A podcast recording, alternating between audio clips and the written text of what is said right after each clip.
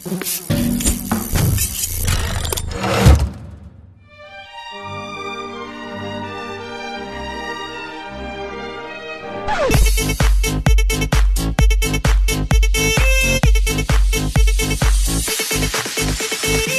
مبل قرمزی عزیز سلام. وقتتون بخیر. هر جا و از هر طریقی که دارید ما رو گوش می‌دید بهتون سلام عرض می‌کنیم و امیدوارم که حالتون خوب باشه.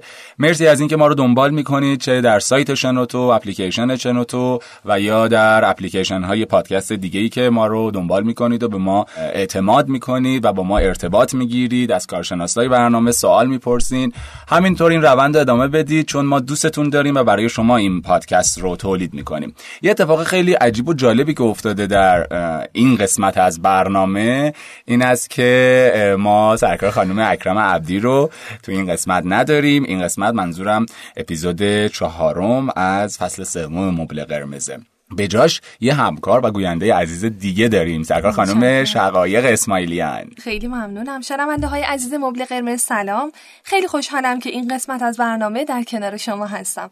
مرسی از اینکه با نظرات زیباتون به ما روحیه میدین. خیلی ممنون آقای گرجی. خواهش می‌کنم. شقایق جان ما یک مهمان ویژه هم داریم که قبول زحمت کردن در این اپیزود و تشریف آوردن تا ما در خدمتشون باشیم. سرکار خانم مهناز چشمی. خانم چشمی خودتون معرفی بفرمایید و بفرمایید که در مورد چی می‌خوایم صحبت کنیم. سلام عرض می‌کنم خدمت همه. امیدوارم که برنامه خوبی رو داشته باشیم. من مهناز چشمی هستم روانشناس بالینی و خانواده درمانگر. امروز می‌خوام در مورد فرایندهای دلبستگی در روابط زوجین صحبت بکنم. به به فرایندهای دلبستگی. دلبسته بشیم یا نشیم؟ مسئله این است.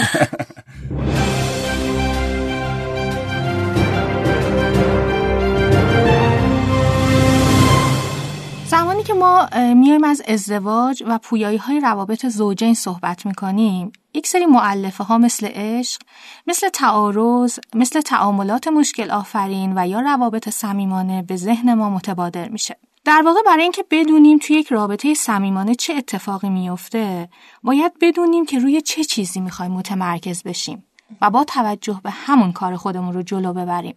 عمده کار ما به عنوان یک روانشناس و خانواده درمانگر اینه که در وهله اول رابطه زوجین رو بهبود بدیم و باید توجه داشته باشیم که لازمه این کار اینه که ما روابط رو درک بکنیم، پیش بینی بکنیم و تجزیه و تحلیل مناسبی از اونها داشته باشیم. برای بررسی و تحلیل روابط زوجین همونطور که می‌دونیم رویکردهای متنوعی وجود داره که یکی از این نظری های زیربنایی که میاد و روی عشق و تعلق خاطر زوجین تمرکز می‌کنه و راه رو هموار می‌کنه برای اینکه ما به مقصودمون برسیم که همون آرامش و آسایش میان زوجینه نظریه دلبستگی و فرایندهای دلبستگی در میان زوجینه. ابتدا برای اینکه یک درک بهتری داشته باشیم در مورد این نظریه و مطالبی که گفته خواهد شد بهتره که من بیام اول دلبستگی رو تعریف کنم تا حدی با اصول اولیه اون آشنا بشم تا ببینم که چطور و چگونه این معلفه بسیار تاثیرگذار روابط ما رو شکل میده و بر روی اون اثر می‌گذاره. نظریه دلبستگی که با نام جان بالبی بنیانگذار و مبدع اون همراه و عجینه یک فرض زیربنایی در خودش داره. اون فرض زیربنایی میگه که نوزاد انسان زمانی که متولد میشه با یک سری گنجینه از رفتارها به دنیا میاد. تا زمانی که تهدیدهای جسمانی و روانشناختی به اون می‌رسه بتونه از خودش حمایت بکنه. در واقع نوزاد دائما در تلاشه تا تماس و نزدیکی خودش رو با افرادی که حمایتش می‌کنن که ما اونها رو میایم و در نظریه دلبستگی مظهر دلبستگی میگیم حفظ بکنه. به عبارت بهتر این تلاش برای جستجو و حفظ تماس با افراد مهم زندگی یک برانگیزاننده اولیه ذاتی در بشره که در تمام طول زندگی با اون همراه بوده و خواهد بود.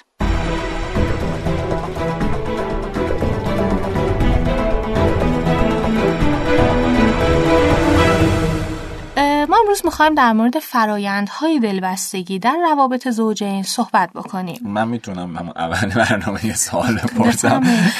دلبستگی با وابستگی چه فرق می‌کنه؟ و اصلا کدومشون بهتره؟ چون ما زیاد میشنویم میگیم فلانی که وابسته است دلبسته نیست یا مثلا فلانی دلبستشه اینا چه فرق می‌کنه؟ تفاوت دلبستگی و وابستگی رو اینطور می‌تونم بگم که همه افراد سبکهای دلبستگی متفاوتی رو دارن. که در ادامه براتون خواهم گفت. که اگر سبک دلبستگی ایمن رو تجربه بکنن و داشته باشن باعث رشد اونها خواهد شد.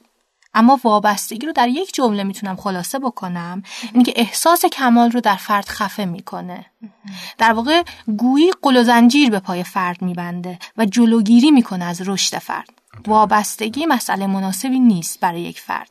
این همونطور که می‌گفتم این مظاهر دلبستگی که نوزاد از اوان تولد به دنبال اینه که اونها رو پیدا بکنه و در کنار اونها بمونه منجر به احساس امنیت و آرامش در نوزاد میشه و نبود این مظاهر دلبستگی باعث پریشونی اون میشه. در واقع می‌تونم اینطور بگم زمانی که یک سری حوادث آسیبزا مثل جنبه های منفی زندگی مثل بیماری یا مواردی که به طور کل احساس امنیت رو در فرد مورد حجوم قرار میده و مختل می‌کنه.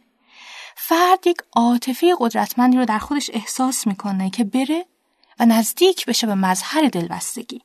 و این نیاز به مظاهر دلبستگی تبدیل میشه به یکی از اصلی ترین و ضروری ترین نیازهای فرد. و یک سری رفتارهای دلبستگی مثل مجاورت جویی رو در فرد فعال می‌کنه. مجاورت جویی یعنی چی؟ یعنی اینکه میل در کنار کسی بودن یعنی چی معنی دقیقا. یعنی فرد دائما تمایل پیدا می‌کنه که با شخص مورد علاقش که به اون آرامش و امنیت رو هدیه می‌کنه بره بهش نزدیک بشه. اگر من بخوام یک نگاه ژرفتر و عمیقتری رو داشته باشم می‌تونم اینطور بگم که این مظهر دلبستگی که فرد تلاش می‌کنه برای اینکه در کنار اونها باشه باید دو ویژگی اساسی داشته باشه. یکی اینکه در دسترس من باشه و دیگری اینکه پاسخگوی من باشه. چرا که اگر من بخوام یک رابطه امن رو تجربه بکنم نیاز دارم به یک سری بلوک های سازنده که این رابطه امن من رو بسازه. که بلوک های سازنده رابطه امن من در دسترس بودن و پاسخگو بودن مظهر دلبستگیه. خانم چشمی شما الان دارین تاکید می‌کنید که مظهر دلبستگی حتما باید حضور داشته باشه. منظورتون چه نوع حضوریه؟ اینکه فقط باشه کافیه؟ بله مسئله کاملا مهمی رو بهش اشاره کردین. باید حتما توجه بکنیم که منظور از حضور مظاهر دلبستگی تنها حضور جسمانی نیست بلکه حضور عاطفی مراقب اولیه و مظهر دلبستگی هم بسیار مهمه. در ادامه مطالبی که گفتم و در راستای نظریات بالبی مری اینسورس که همکار بالبی بود یک سری آزمایش هایی رو انجام داد که بر پایه جدایی و دیدار مجدد مادران و نوزادانشون انجام می شد. یعنی نوزادان برای یک در یک شرایط خاصی برای یک مدت کوتاهی از مادرانشون جدا می شدن و دوباره به اونها برگردونده می شدن. و بنا بر حسب واکنشی که نوزادان به هنگام جدایی و به هنگام بازگشت مجدد انجام می‌دادند میری اینسفور سه سبک دلبستگی رو شناسایی کرد به نام سبک های دلبستگی ایمن سبک دلبستگی استرابی و سبک دلبستگی اجتنابی که به ترتیب خصوصیات هر کدومشون رو ذکر خواهیم کرد. درسته. فقط یه چیزی در رابطه با اینکه گفتید رابطه امن یه ذره بیشتر توضیح بدین که از نظر شما چه رابطه ای رابطه امنه؟ رابطه ای رو می‌تونیم بگیم امن که اون مظهر دلبستگی و مراقب اولیه همونجور که گفتم حتما در دسترس من باشه و پاسخگوی من باشه. یعنی زمانی که کودک نیاز داره به اینکه حضور داشته باشه حتما بدونه که یک نفر هست که مراقبشه و حتما بهش پاسخ خواهد داد. درسته. در رابطه با زوجین چی؟ در مورد اون هم صحبت خواهیم کرد. ما چون خیلی سوال برامون دل بسته بهتون میگم چطور دل بسته بشید خب اگر اجازه بدید یه توضیح مختصری راجع به این سبک های دلبستگی در نوزادان آره، بگیم آره، که سریعتر برسیم به روابط زوجین. نوزادان با سبک دلبستگی ایمن زمانی که از مادرانشون جدا می شدن قادر بودن استراب جدایشون رو تحمل بکنن و تعدیل بکنن. و زمانی که دوباره با مادر دیدار می‌کردن یک رابطه توأم با اطمینان و قوت قلب برقرار می‌کردن و با اعتماد به اینکه مادر پاسخگوی عاطفی مناسبیه می‌رفتن و جستجو می‌کردن در محیط و بازی می‌کردن یک سری از نوزادان دیگر بودند که هنگامی که جدا می شدن از مادر فوق پریشان بودند. در زمانی که دوباره تجدید دیدار داشتن با مادر به اون میچسبیدن و یا نسبت به اون خشم نشون می‌دادن. این نوزادان به سختی آروم می شدن و در برقراری تماس با مادر بیش مشغول بودند. این گروه با سبک های دلبستگی استرابی شناخته شدند. و گروه سوم که سبک دلبستگی اجتنابی داشتن هم علائم پریشانی رو از خودشون نشون می‌دادن ولی زمانی که دوباره مجددا دیدار می‌کردن با مادر هیجانات کمی رو از خودشون نشون می‌دادن طوری رفتار می‌کردن که گویی مادر حضور نداره و سر خودشون رو گرم می‌کردن با فعالیت های دیگه در واقع این الگوها یک سری سبک های خودمحافظتی هن که توی تعاملات اجتماعی و توی راهبردهای تنظیم هیجانی آینده فرد خودشون نشون میده. اگر من می‌خوام بحث دلبستگی نوزادان رو در همینجا ببندم و تمومش بکنم می‌تونم اینطور بگم که کودک دائما یک سوال رو در ذهن خودش داره که اینجا سوالیه که شما پرسیدید از من. بله. اینجا پاسخش کاملتر داده میشه. درست. اینی که کودک یک سوال رو در مواقعی که امنیت اون به خطر میفته در ذهن داره. و اون هم اینه که آیا وقتی که به تو نیاز دارم می‌تونم روی کمک تو حساب بکنم؟ و بسته به جوابی که دریافت می‌کنه سبک های دلبستگی اون هم تعریف میشه. اگر پاسخ مثبت بگیره سبک دلبستگی ایمن و زمانی که جواب منفی بگیره خودش رو به شیوه های محدودی با این جواب منفی سازگار می‌کنه و پاسخ های دلبستگی رو در دو بود استراب و اجتناب سازماندهی می‌کنه.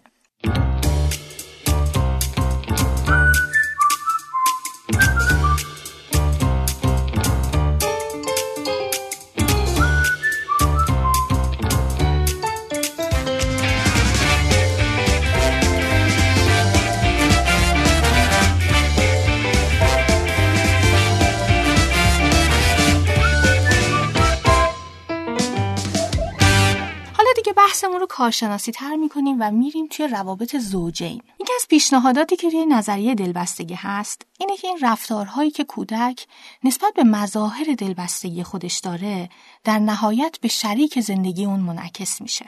شواهد نشون میده که دلبستگی بخش مهمی از روابط زناشوییه و به عبارت بهتر رابطه زوجی یک فرایند دلبستگیه. اول زوجین دلبسته هم میشن بعد با هم ازدواج می‌کنن یا نه؟ ممکنه که اول ازدواج کنن و دلبسته بشن. منظور ما از دلبستگی این نیست که زوجین اول دلبسته میشن. منظور این که سبک های دلبستگی که در کودکی گفتم که سه نوع وجود داره. اونها تجربه کردن و همونها رو میارن توی روابط بزرگسالیشون توی روابط رمانتیک و عاشقانهشون.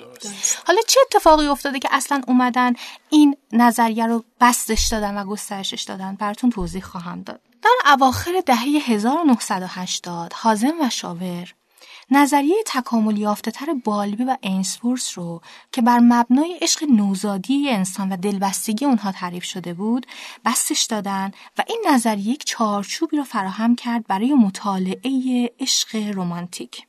خب یه چیزی که پیشتر شما فرمودین این بود که اون روابط دلبستگی که یاد گرفتن از بچگی رو که سه نوع بود رو در زندگی خودشون میان دخیل می‌کنن. مثلا ایمنه یا استرابیه یا اجتنابیه پس اینجا ممکنه مشکلاتی رو هم براشون به وجود بیاره از این نظر که خب اگه استرابی باشه و در رابطه با همسر خودش یا شریک زندگی خودش بخواد همون رفتار دلبستگی استرابی رو نشون بده ممکنه دچار مشکل بشن. یا اگر اجتنابی باشه و یه جوری رفتار کنه که اصلا انگار اون فرد حضور نداره اینا دچار اشکال ایجاد می‌کنه دیگه درسته؟ یعنی از بچگی این رفتار رو به خودشون بزرگ می‌کنن؟ بله دقیقا. بحث اینه که سبک های دلبستگی تا آخر عمر همراه با فرد میمونه. اگرچه می‌تونه تغییر بکنه که در ادامه بهتون خواهم گفت. اما مسئله همونطوریه که آقای گرجی فرمودن اینه که مسئله که حائز اهمیت در اینجا اینه که درسته که این نظریه نظریه بوده بر مبنای نظریه بالبی و عشق نوزاد مادر اما برخلاف ارتباطات مادر نوزاد ارتباطات عاشقانه بین دو بزرگساله بین دو بزرگسال که شامل دو زوجن. بله. زوجی که دارای شرایط نسبتا برابرن. یعنی هر دوی اونها بارها مورد تهدید واقع شدن. بله. ترسیدن. هراسون شدن. متحمل صدمه و آسیب شدن و نیازمند حمایت و آرامشن در واقع توی چنین شرایطی ویژگی های هر دو زوج میاد یه ترکیب منحصر به فردی رو می‌سازه که روی هیجانات اونها روی رفتار اونها و روی پیامدهای رفتاری اونها تأثیر گذاره. می‌تونم اینطور بگم که هر شریک در رابطه زوجی به منزله یک محیطیه که نقش فعال رو در شکل گیری تعاملات زوجین بازی می‌کنه. عالیه مشابه با الگوی عمده دلبستگی مادر و نوزاد که اینسفورس تعریفش کرد سه طبقه اصلی سبک دلبستگی رومانتیک رو حازن و شاور هم معرفی کردند که مجددا سبک دلبستگی ایمن، سبک دلبستگی استرابی و سبک دلبستگی اجتنابی نامیده شدند که به ترتیب خصوصیات هر کدومشون ذکر میشن. افراد دارای سبک دلبستگی ایمن متوجه میشن که نزدیک شدن و صمیمی شدن با دیگران نسبتا ساده و آسانه. از اینکه دیگران به اونها وابسته بشن یا خودشون به دیگران وابسته بشن هیچ مشکلی ندارن. احساس راحتی می‌کنن. از اینکه ترد بشن یا خیلی نزدیک و صمیمی بشن هم مشکلی ندارن. این افراد به سادگی به دیگران اعتماد می‌کنن. جالب. چی؟ اعتمادشون چجوریه خیلی بار معنای مناسبه انگار نداره. منظور از اعتماد کردن اینجا اینه که اونها از نظر هیجانی و عاطفی کاملا باز و گشوده هستند و به روابط نزدیک و صمیمی و طولانی مدت مقید و پایبندن. این افراد زمانی که توی یک رابطه عاشقانه قرار می‌گیرن سبک عشق ورزی رو به نمایش می‌گذارن که آری از خودخواهی و نقش بازی کردنه در زمانی که در حوزه فعالیت های جنسی وارد میشن همواره با یک شریک جنسی میمونن و به مدت طولانی ارتباط برقرار می‌کنن. همزمان و متقابل با شریک جنسیشون فعالیت های جنسی رو آغاز می‌کنن و لذت می‌برن از تماس های جسمانی. درست. به خاطر همین بهش دلبستگی ایمن میگن. بله دلبستگی ایمن. کسی که می‌تونه وفادار باشه در رابطه. درست. افراد با سبک دلبستگی استرابی تصور می‌کنن که دیگران تمایلی ندارن تا به اون اندازه که اونها دوست دارن به اونها نزدیک بشن. اغلب نگران هستند که شریک که می‌تونه دوست یا همسر اونها باشه اونها رو واقعا دوست نداشته باشه. یا نخواد که با اونها زندگی بکنه و یا با اونها بمونه. اونها تمایل دارن که خیلی صمیمی بشن با شریک زندگیشون. می‌تونم راحت بگم اونها خیلی چسبندن و میچسبن. این مسئله باعث رنجش دیگران میشه. باعث میشه از اون کناره کنارگیری بکنن. این افراد از اینکه مورد علاقه همسر خودشون نباشن نیاز به اطمینان بخشی زیاد دارن. یعنی دائما همسر باید تاکید بکنه که دوستت دارم. دوستت دارم. تا خیالشون راحت بشه. اگر زمانی که می‌خوان همسر در دسترس اون نباشه احساساتشون جریه دار میشه و رنجیده خاطر میشن. افراد استرابی با شریک جنسیشون مشغولیت ذهنی دارن دائما. نسبت به اون هوشیار و بدگمانن. هوش به زنگی دارن. دائم در واقع همون شکاکی یا. بددلیه رو در واقع درشون به وجود میاره دقیقا دیگه. چک می‌کنن دائما. زمانی که توی ارتباط هستن رضایتمندی ندارن. خیلی پایینه. و زمانی که توی روابط جنسی قرار می‌گیرن یک اولویت بیشتری رو به ابعاد عاطفی نشون میدن. بود جسمانی رابطه خیلی براشون اهمیت چندانی نداره. افراد با سبک دلبستگی اجتنابی از اینکه با دیگران صمیمی بشن احساس ناراحتی می‌کنن. اینا برعکسن از این ور بوم افتادن. خیلی سخت به دیگران اعتماد می‌کنن و خیلی سخت هم وابسته میشن. وقتی هم فردی بخواد به طور مداوم به اونها نزدیک بشه به شدت عصبانی میشن و به هم میریزن. این افراد متوجه شدن برای اینکه احساس امنیت نسبی داشته باشن باید شدیداً به خودشون متکی باشن. و حتی زمانهایی که یک سری حمایت ها رو می‌خوان برای بقاشون برای رشد و برای بالندگیشون نمیان به طور آشکار و مستقیم حمایت رو درخواست بکنن. زمانی که توی یک رابطه قرار می‌گیرن و زمانی که به طور مثال بحثی دارن با همسرشون نشون نمیدن که چطور توسط همسرشون خورد شدن. یا دست کم گرفته شدن. در واقع یک ظاهر به شدت بی تفاوت از خودشون نشون میدن. اینا از همون دست آدمایی که سرسختن و طرف مقابل باید کشتیارشون بشه تا مثلا یه واکنشی از اینا داشته باشه. اینها اصلا از وابستگی به همسر احساس راحتی و آرامش نمی‌کنن. حالا این خوبه یا بد؟ نه سبکای دلبستگی اجتنابی سبک دلبستگی مناسبی نیست. به خاطر که زمانی که توی رابطه قرار می‌گیره نمی‌تونه اصلا ابراز احساسات بکنه. و خیلی دیر اعتماد می‌کنه. بله. زمانی که با تهدید مواجه میشن این افراد حالا می‌تونه جسمانی باشه یا روانشناختی روی حمایت همسر یا طرف مقابلشون حسابی باز نمی‌کنن. اصلا نیاز به حمایت رو این افراد قبول ندارن و اون رو رد می‌کنن. ولی انقدر این دوره مثلا نمی‌تونم اسم دلبستگی بهش بذارم. این چی شبیه دلبستگی نیست. دقیقا. آره. این آدم ها خیلی در رابطه دورن. گویی هیچ وقت در حضور فیزیکی فقط دارن اما پاسخگویی ندارن. بعد سوال من اینه که اگر فرد هیچ کدوم از اینا نبود یا تلفیقی از اینا بود چیه؟ امکان داره همچین چیزی؟ نه امکان نداره بالاخره که شما یک مراقبی داشتید حتی اگر چند مراقبی هم باشید زمانی که مثلا توی مؤسسات نگهداری بشه فرد بالاخره یک سبک دلبستگی رو باهاش بزرگ میشه. حالا ممکنه که یک تلفیق از اینها باشه که براتون الان خواهم گفت که یک شاخه فرعی باز شده که سبک دلبستگی چهارمه که الان توضیح خواهم داد. اما مسئله اینه که نه هر فردی بالاخره یک سبک دلبستگی رو خواهد داشت. همونطور که ما زمانی که فرد رو می‌بینیم یک رفتاری رو می‌بینیم که اگر با توجه به همین نشانه ها بریم جلو تقریبا متوجه میشیم چه سبک دلبستگی رو داره.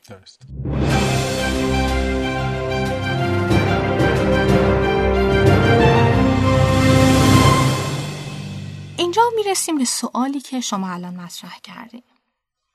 ما گاهی اوقات افرادی رو مشاهده می‌کنیم که توی هر دو هیته استراب و اجتناب سطح بالایی رو نشون میدن که اونها رو افراد با سبک دلبستگی بیمناک نامگذاری می‌کنیم.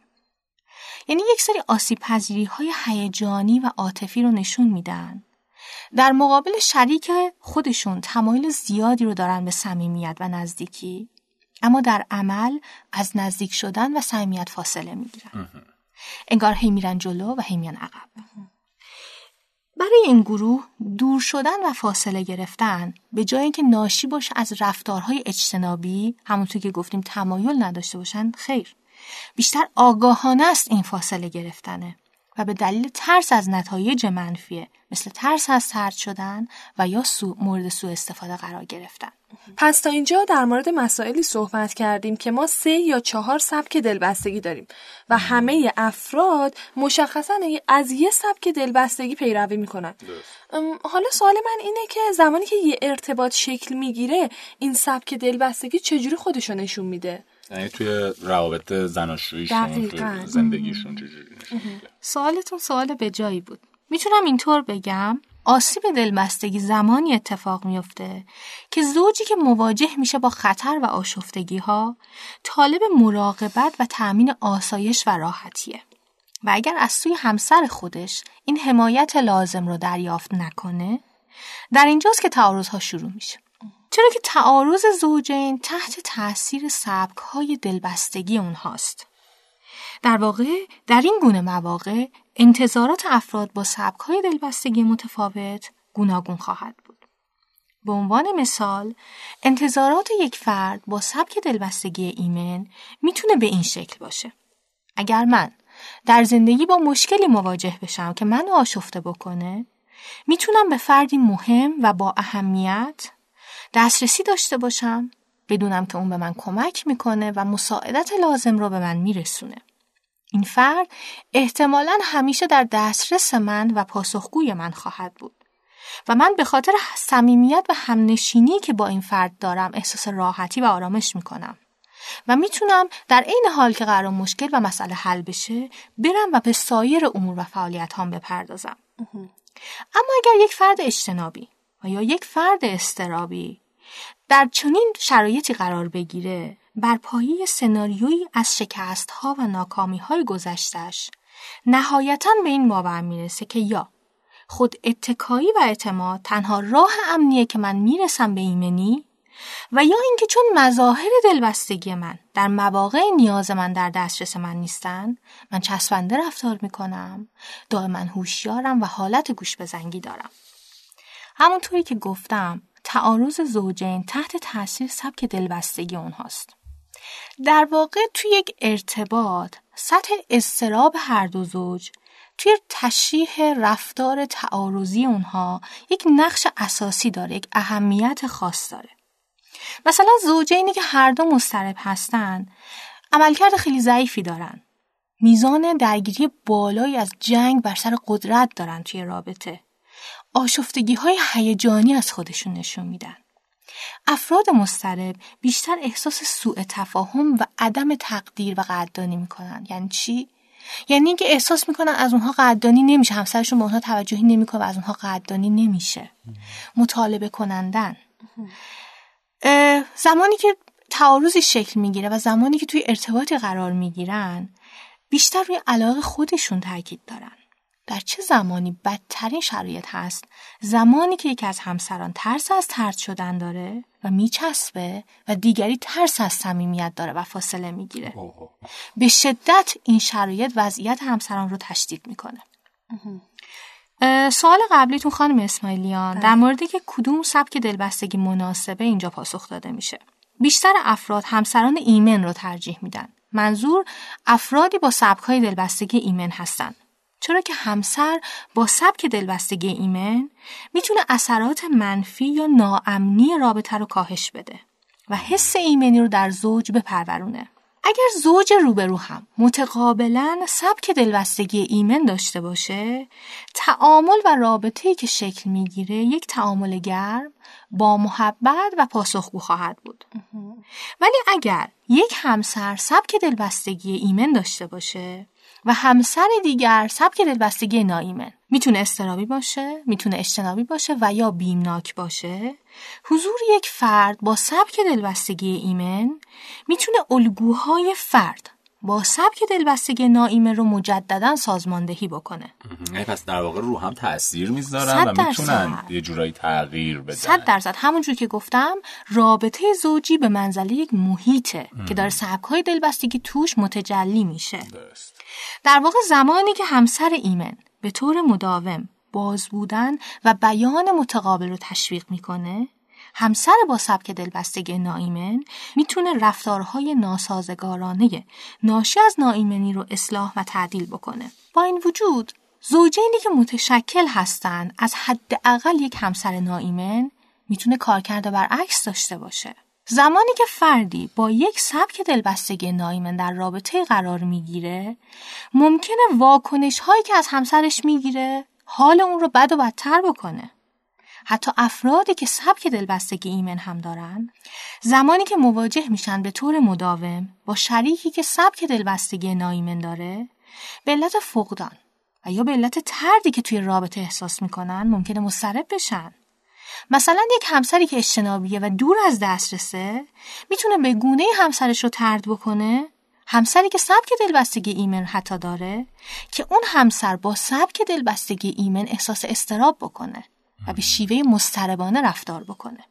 حتی روی ایمن هم می‌تونه تاثیر بذاره. بله دقیقا. بعد میشه چیز کرد؟ یعنی آماری چیزی هست که بگیم مثلا خانوم ها این سبک دلبستگی درشون بیشتره یا آقایون درشون بیشتره یا کاملا مساویه؟ و اصلا نمیشه در موردش صحبت کرد ببینید آمارها متفاوته اما سبک دلبستگی استرابی در خانم ها بیشتر گزارش میشه. یعنی بیشتر دوست دارن که هی جمله دوستت دارم بشنون یا بیشتر تحویل گرفته بشن و اینها. بله. و بیشتر حالت چسبنده رفتار می‌کنن حالت گوش به زنگی دارن و بدگمانی.